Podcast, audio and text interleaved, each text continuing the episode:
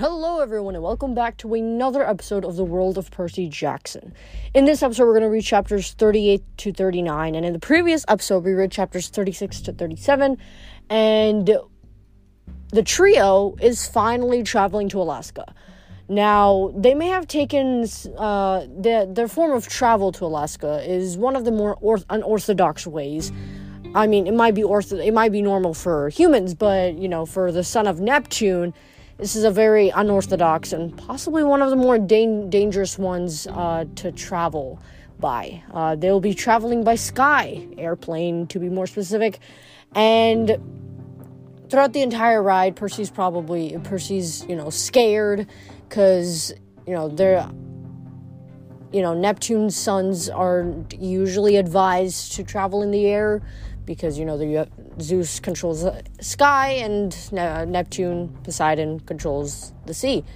So, in order to get his worries off of whether he's going to be zapped by lightning, he takes a quick, quick nap. And we've learned from previous series that Percy can have omniscient view, as I like to call it, where he can see what's happening in other parts or other areas of the vicinity. I'm not sure how far his radius can go, but um, he's able to have like an omniscient view and see what's happening around him while he's asleep. So throughout this uh, dream, he's able to see um, what the monsters, Polybotes, Steno, what their army is currently planning on, and is able to get some insight on Arturia possibly helping out the monster army.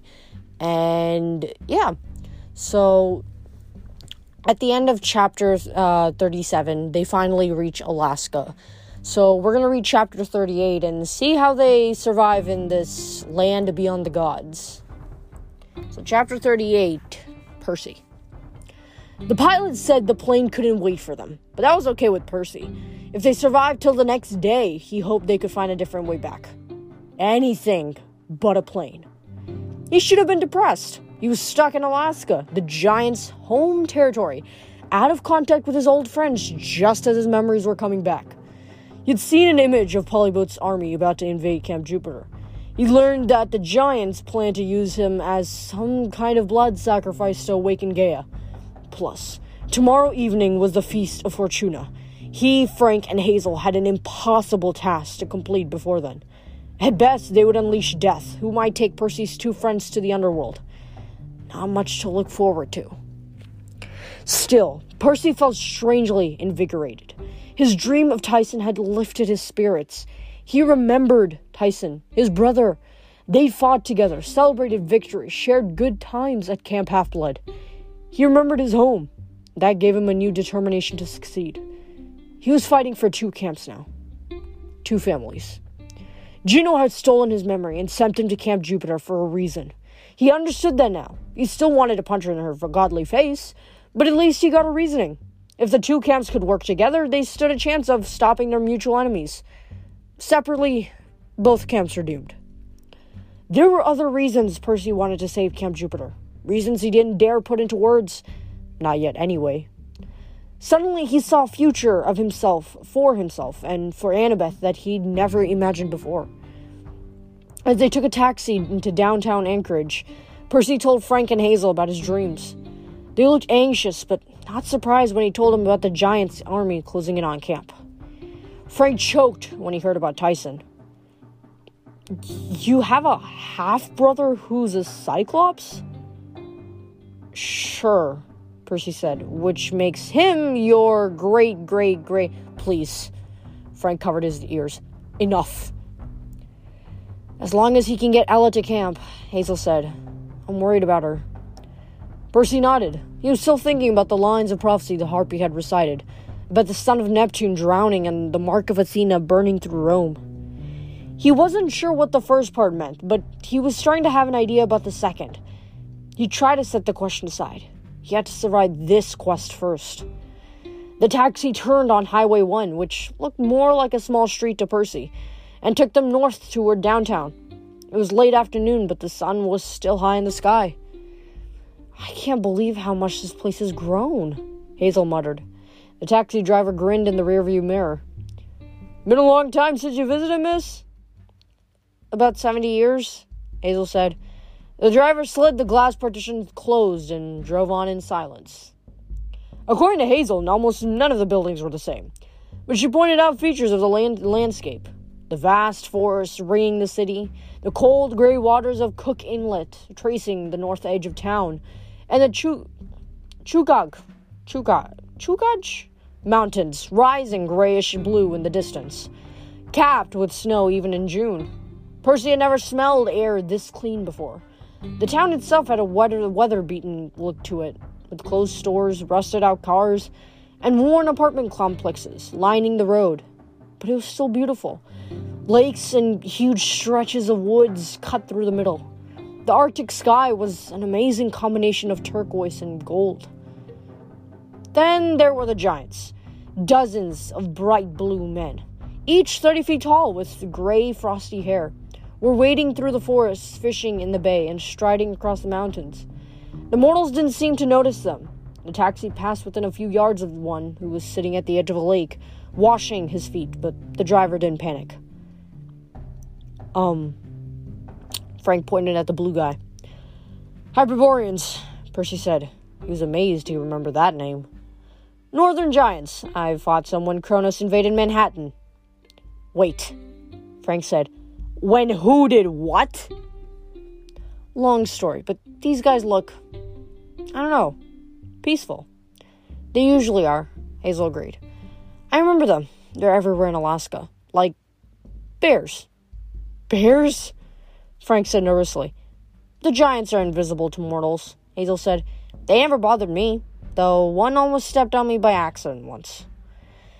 That sounded fairly bothersome to Percy, but the taxi kept driving. None of the giants paid them any attention. One stood right at the intersection of Northern Lights Road, straddling the highway, and they drove between his legs. The Hyperborean was cradling a Native American totem pole, wrapped in furs, humming to it like a baby. If the guy hadn't been the size of a building, he would have almost been cute. The taxi drove through downtown, past a bunch of tourist shops advertising furs, Native American art, and gold. Percy hoped Hazel wouldn't get agitated and make the jewelry shops explode. As the driver turned and headed towards seashore, she, seashore, Hazel knocked on the glass partition. Here's good. Can you let us out? They paid the driver and stepped onto Fourth Street. Compared to Vancouver, downtown Anchorage was tiny, more like a college campus than a city. But Hazel looked amazed. It's huge, she said. Th- th- that's where um, the Gitchell Hotel used to be. Gitchell Hotel used to be. My mom and I stayed there our first week in Alaska, and they've moved City Hall. It used to be there. She led them in a daze for a few blocks. They didn't really have a plan beyond finding the fastest way to the Hubbard Glacier, but Percy smelled something cooking nearby. Sausage, maybe? He realized he hadn't eaten since that morning at Grandma Zhang's. Food, he said. Come on. They found a cafe right by the beach. It was bustling with people, but they scored a table at the window and perused the menus. Frank whooped with delight. twenty-four hour breakfast! It's like dinner time, Percy said. Though he couldn't tell from looking outside. The sun was so high, it could have been noon. I love breakfast, Frank said. I'd eat breakfast, breakfast, and breakfast if I could. Though, um, I'm sure the, he- the food here isn't as good as Hazel's. Hazel elbowed him, but her smile was pay- playful. Seeing them like that made Percy happy. Those two definitely seen, needed to get together, but it also made him sad. He thought about Annabeth and wondered if he'd live long enough to see her again. Think positive, he told himself. You know, he said, breakfast sounds great. They all ordered massive plates of eggs, pancakes, and reindeer sausage, though Frank looked a little worried about the reindeer. You think it's okay we're eating Rudolph? Dude, Percy said, I could eat Prancer and Blitzen too. I'm hungry. The food was excellent. Percy had never seen anyone eat as fast as Frank. The red-nosed reindeer did not stand a chance. Between bites of blueberry pancake, Hazel drew a squiggly curve and an X on a napkin. So this is what I'm thinking. We're here. She tapped X. Anchorage. Looked like a seagull's face, Percy said. And we're the eye. Hazel glared at him. It's a map, Percy. Anchorage is at the top of this silver uh, sliver of ocean, Cook Inlet. There's a big peninsula of land below us, and my old hometown, Seward, is at the bottom of the peninsula. Here. She drew another X at the base of the seagull's throat. That's the closest town to Hubbard Glacier. We could go around by sea, I guess, but it would take forever. We don't have that kind of time. Frank polished off the last of his Rudolph. But land is dangerous, he said. Land means Gaia. Hazel nodded. I don't see that we've got much choice, though. We could have asked our pilot to fly us down, but I don't know. His plane might be too big for the little Seward airport. And if we chartered another plane... No more planes, Percy said. Please. Hazel held up her hand in a placating gesture. It's okay. There's a train that goes from here to Seward. We might be able to catch one tonight. It only takes a couple of, a couple of hours. She drew a dotted line between the two X's.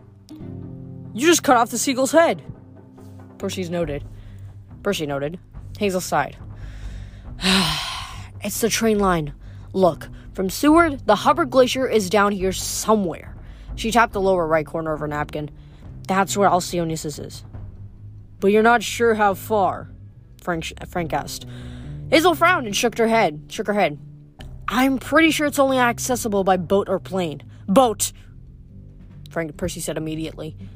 Fine, Hazel said. It shouldn't be too far from Seward, if we can get to Seward safely. Percy gazed out the window. So much to do and only twenty-four hours left. This time, tomorrow, the Feast of Fortuna would be starting. Unleash- unless they unleashed death and made it back to camp, the giant's army would flood into the valley.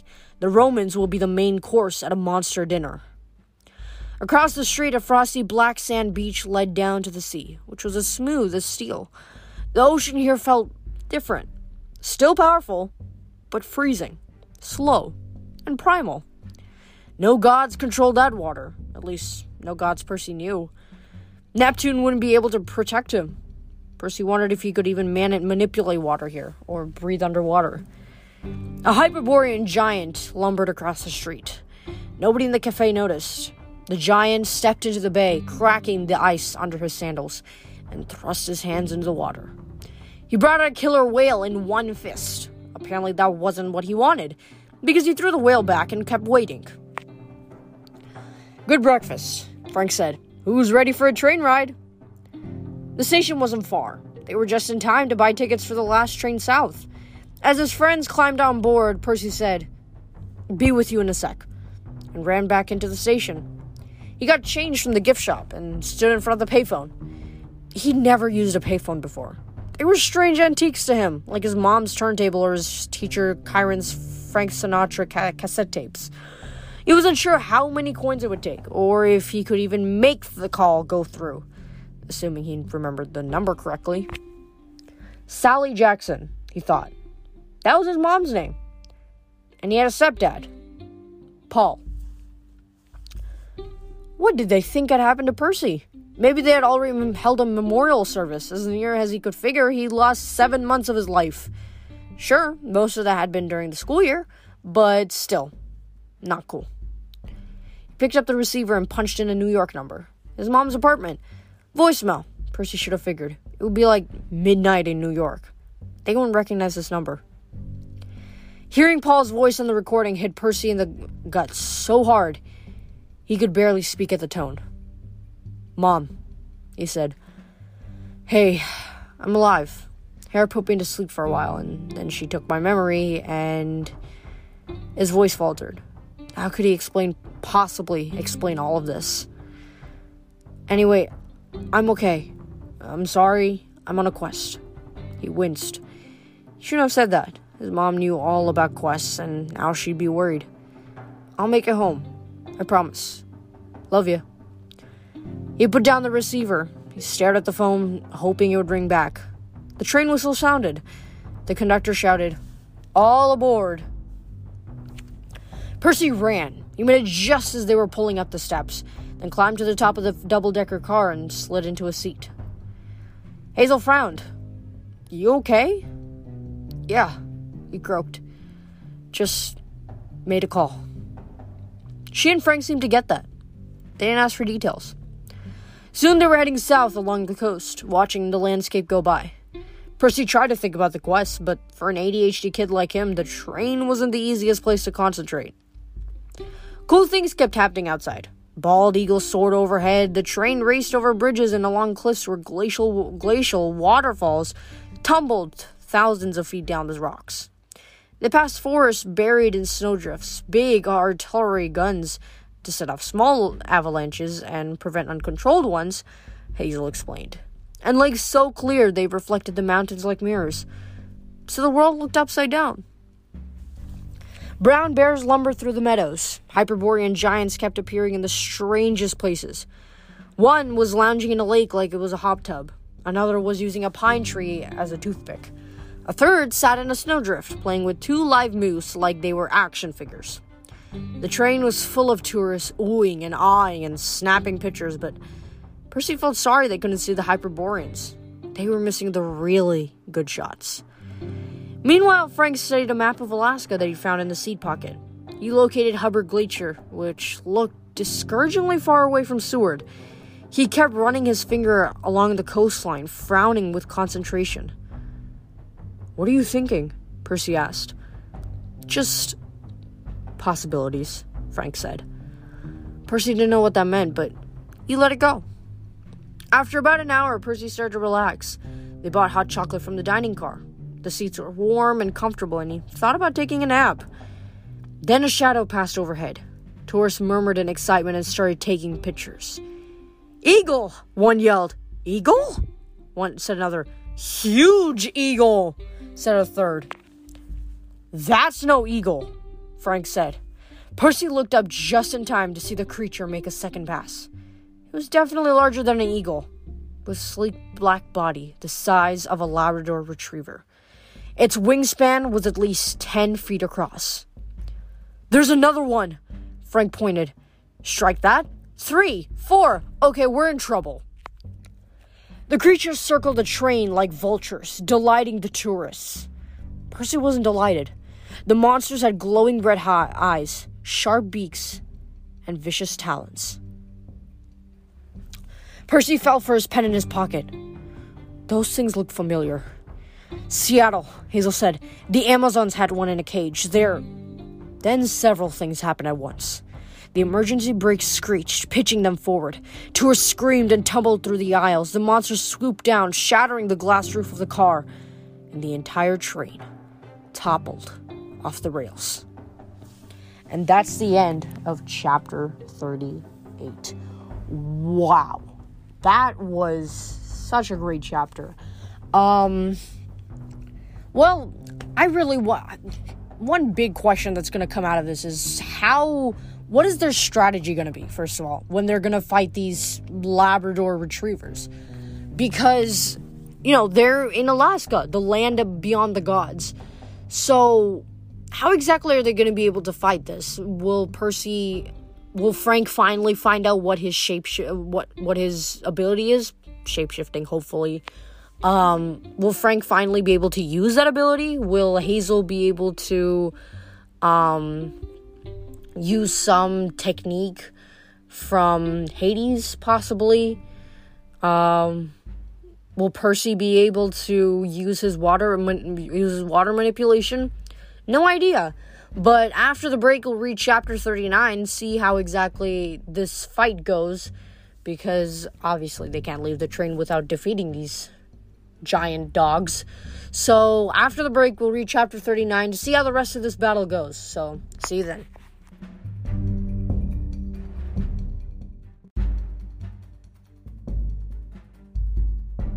And we're back from the ads, and now we're going to read chapter thirty-nine, Percy.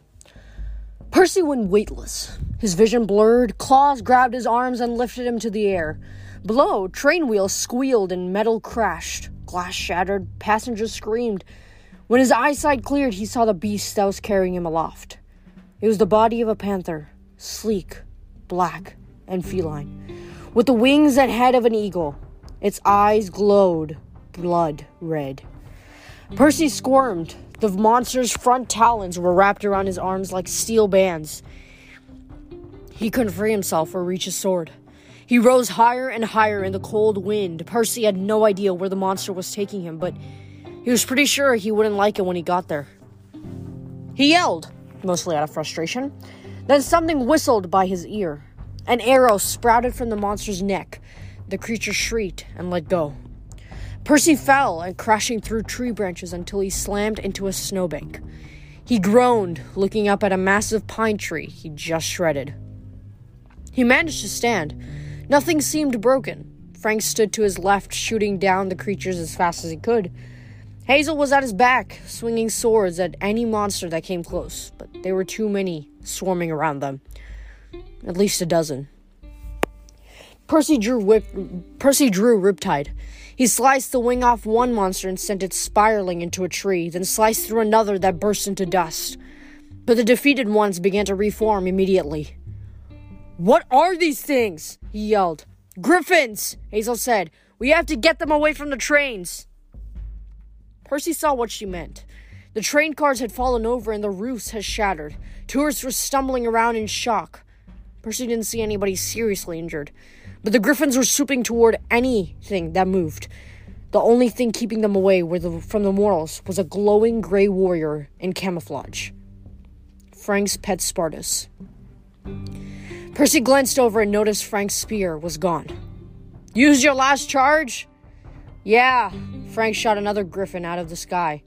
"I had to help the mortals. The spear just dissolved." Percy nodded.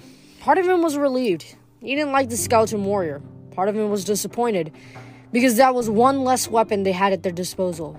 But he didn't fault Frank. Frank had done the right thing. "Let's move the fight," Percy said. "Away from the tracks." They stumbled through the snow, smacking and slicing griffins that reformed from dust every time they were killed. Percy had no experience with griffins. He'd always imagined them as huge, noble animals, like lions with wings. But these things reminded him more of vicious pack hunters, flying hyenas. About fifty yards from the tracks, the trees gave way to an open marsh.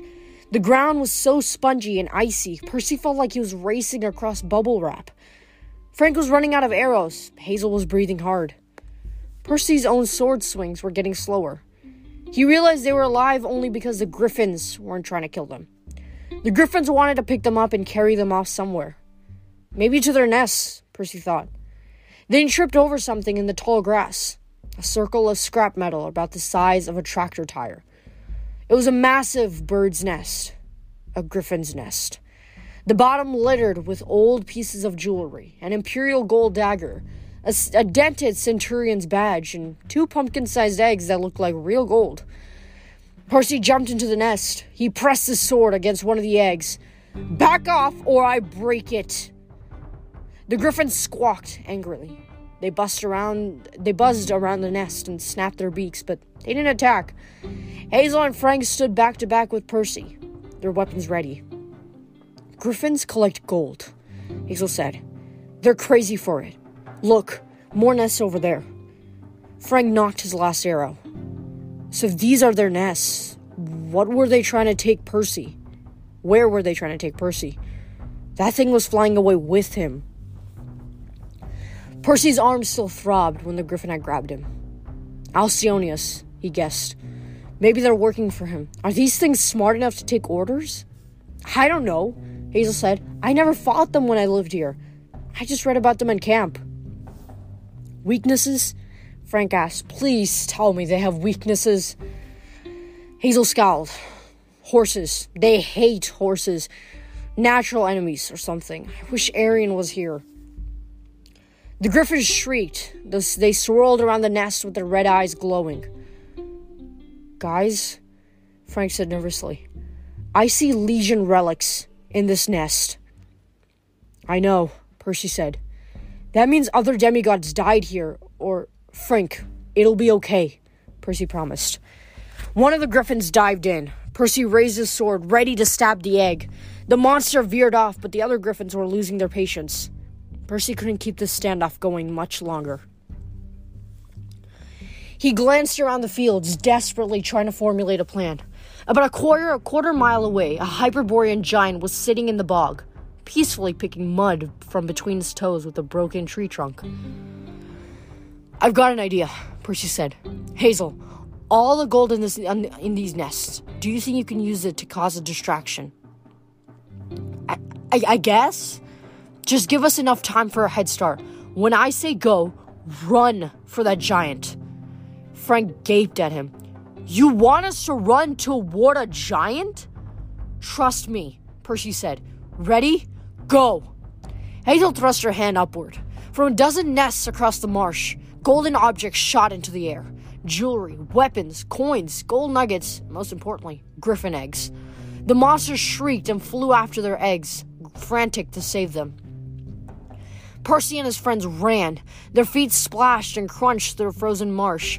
Percy poured on speed, but he could hear the griffins closing behind them. And now the monsters were really angry. The giant hadn't noticed the commotion yet. He was inspecting his toes for mud, his face sleepy and peaceful, his white mis- uh, whiskers glistening with ice crystals. Around his neck was a necklace of found objects: garbage cans, car doors, moose antlers, camping equipment, even a toilet. Apparently he'd been cleaning up the wilderness. Percy hated to disturb him, especially since it meant taking shelter under the giant's thighs, but they didn't have much choice. "Under," he told his friends. "Crawl under." They scrambled between the massive blue legs and flattened themselves in the mud, crawling as close as they could to his loincloth. Percy tried to breathe through his mouth, but it wasn't the most pleasant hiding spot. "What's the plan?" Frank hissed. "Get flattened by a blue rump?" "Lay low," Percy said. "Only move if you have to." The griffins arrived in a wave of angry beaks, talons, and wings, swarming around the giant, trying to get under his leg. The giant rumbled in surprise. He shifted. Percy had to roll to avoid getting crushed by his hard, large, hairy rear. The Hyperborean grunted, a little more irritated. He swatted at the griffins, but they squawked in outrage and began pecking at his legs and hands. "Raw?" the giant bellowed. "Raw!" He took a deep breath and blew out a wave of cold air. Even the protection, uh, even under the protection of the giant's legs, Percy could feel the temperature drop. The griffin's shrieking stopped abruptly, replaced by the thunk, thunk, thunk of heavy objects hitting the mud. "Come on," Percy told his friends. "Carefully." They squirmed around from under the giant. All around the marsh, trees were glazed with frost. A huge swath of the bog was covered in fresh snow. Frozen griffins stuck out of the, of the ground like feathery popsicle sticks. Their wings still spread, beaks open, eyes wide with surprise.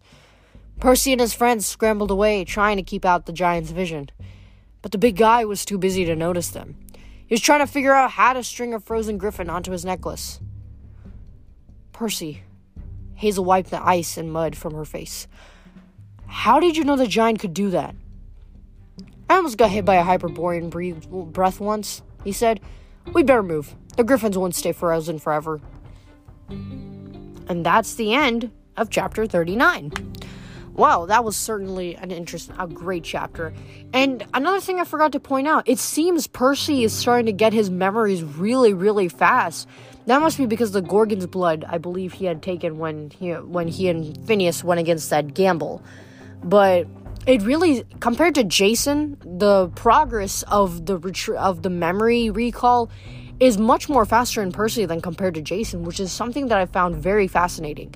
Because at this point, he's probably maybe remembered almost eighty-five to ninety percent of his memory, because he practically re- remembers his battles, his mother, Camp Half-Blood.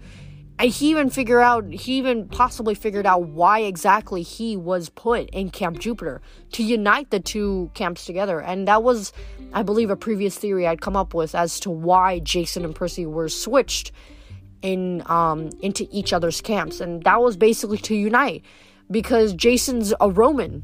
He's originally from the Roman camp. And Percy's a Greek, originally from the Greek camp. So they were switched in order to bring unity among the two camps so that they both could fight against Gaia together. Because if they both are on their separate ways and they still don't resolve their issues between them, then when they go into this war against Gaia, it's gonna completely, it's gonna turn into more of a, ga- a war against Gaia as well as a war against each other. So I'm really, I really hope that they're able to u- unify these two camps together in order to beat Gaia, because I think that is ultimately the decision, the goal that was made by Hera when she had switched the two. So next week we'll see how exactly um, Percy will continue, Percy and the trio will continue with this journey toward finding Thanatos and seeing how the rest of this journey goes along. So until next week, stay safe, stay out of boredom, and if you like this episode, or if you like the podcast as a whole, you want to support me on Patreon, the link in my uh, the link to my Patreon is in the description of this podcast's bio. So, other than that, um, I'm still working on pro- pronunciations, so hopefully that improved. Uh, hopefully it's getting better, and or hopefully it's sounding better to you guys. And yeah, I'll also try my best to upload on time. I know some of you guys ha- are waiting for that to be. To, for my episodes to come. So I'm trying to upload on time. So I apologize. But um, I'm still going to keep trying. So yeah. Uh, thanks, thanks guys for listening to this episode of The Heroes of Olympus. Uh, and the Son of, the Son of Neptune. And until next week. Stay safe. Stay out of boredom.